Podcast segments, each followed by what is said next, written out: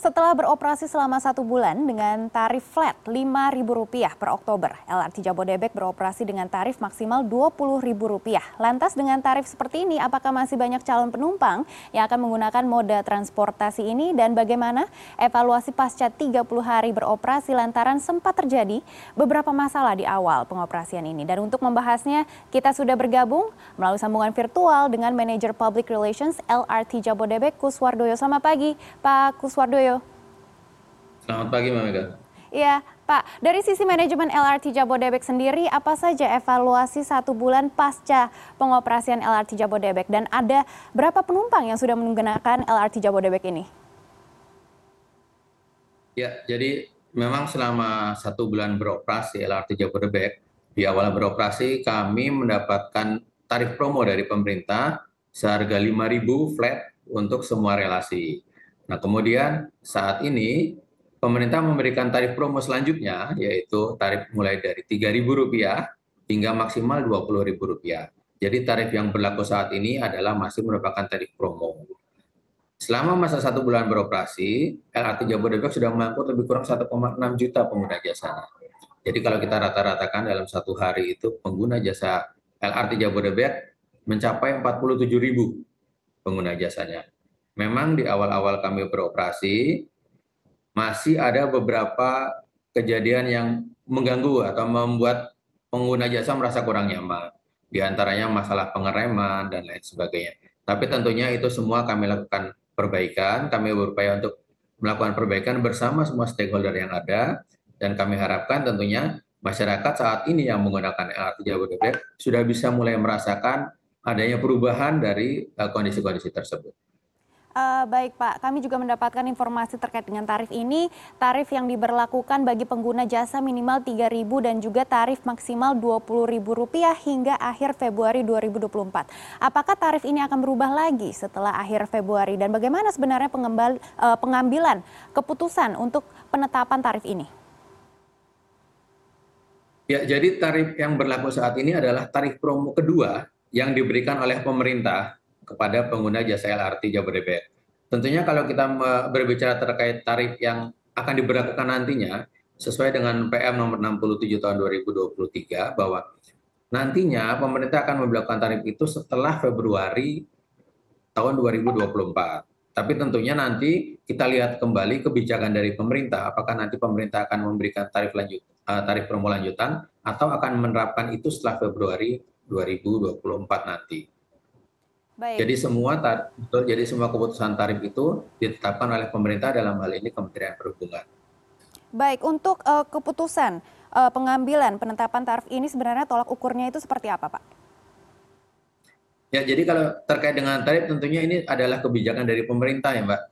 Jadi pemerintah yang memiliki kebijakan penetapan tarif di dalamnya sudah termasuk juga ada PSO. Nah, tentunya akan lebih pas apabila nanti ditanyakan kepada teman-teman dari Kementerian Perhubungan karena mereka selaku regulatornya yang menetapkan tarif tersebut sedangkan kami di sini hanyalah operator yang menjalankan operasional keretanya seperti itu Mbak. Baik Pak, kami akan terus memantau terkait dengan kebijakan tarif LRT Jabodebek ini dan tentunya di awal-awal ya Pak sempat banyak sekali keluhan mulai dari kereta yang remnya tidak mulus dan juga sempat bermasalah di sistem kelistrikan dan juga berhenti di tengah dan saat ini juga masih ada yang mengeluh terkait dengan headway yang masih cukup lama yaitu adalah 15 menit. Apakah saat ini masih terjadi kendala seperti ini Pak?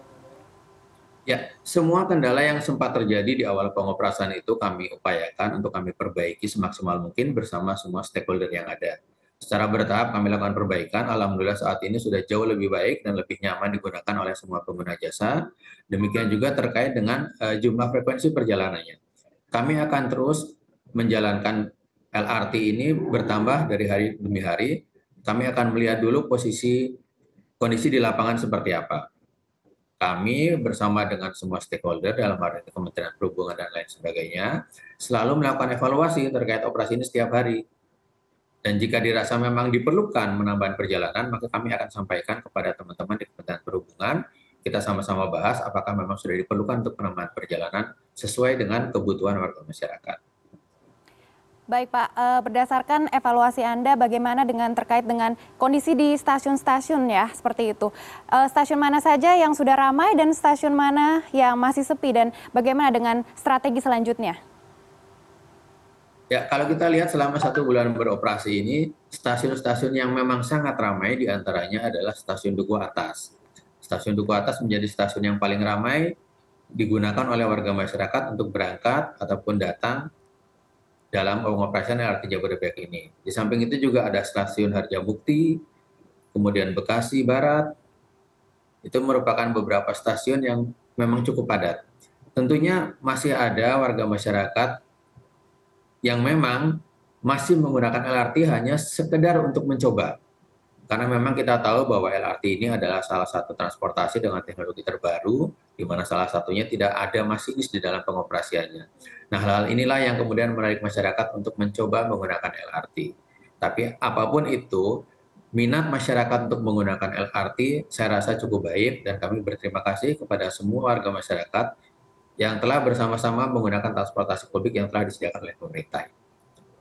Baik, uh, Pak, perbaikan apa saja Pak yang penting dilakukan pasca sebulan beroperasi Pak? Gimana Pak?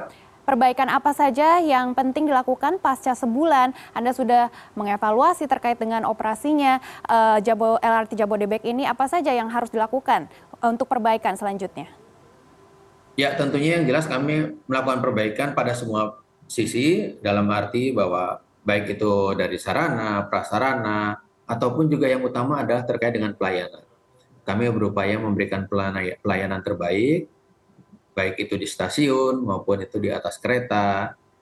Itu semua kami lakukan perbaikan, kami siapkan fasilitas-fasilitas baru yang tentunya kami harapkan bisa bermanfaat untuk semua pengguna jasa LRT.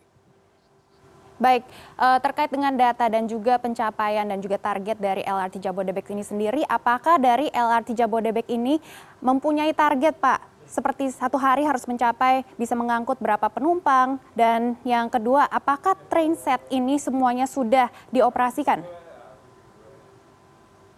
Ya, kalau kita berbicara terkait dengan target pengguna jasa LRT, untuk saat ini kami menetapkan target lebih kurang 117 ribu lah tiap harinya.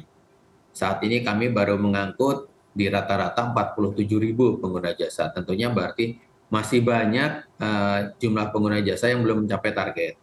Nah, kemudian kalau kita berbicara kembali terkait dengan trainset yang ada, nantinya kami akan mengoperasikan memiliki sebanyak 31 trainset dan akan dioperasikan 27 trainset dalam setiap harinya. Saat ini kami baru mengoperasikan 16 trainset dengan 234 perjalanan. Tentunya perjalanan ini akan kami tambah seperti tadi saya sampaikan seiring dengan kondisi di lapangan jika memang diperlukan penambahan, maka kami akan bekerja sama dengan Kementerian Perhubungan, kita mereview dan kemudian kita siapkan perjalanan-perjalanan selanjutnya sehingga nantinya pada akhirnya akan bisa tercapai 27 trainset berjalan setiap hari. Baik, terima kasih Manager Public Relations LRT Jabodebek Kuswardoyo dan kami akan terus memantau perkembangan dan juga hasil evaluasi LRT Jabodebek. Terima kasih, selamat bertugas kembali Pak. Terima kasih.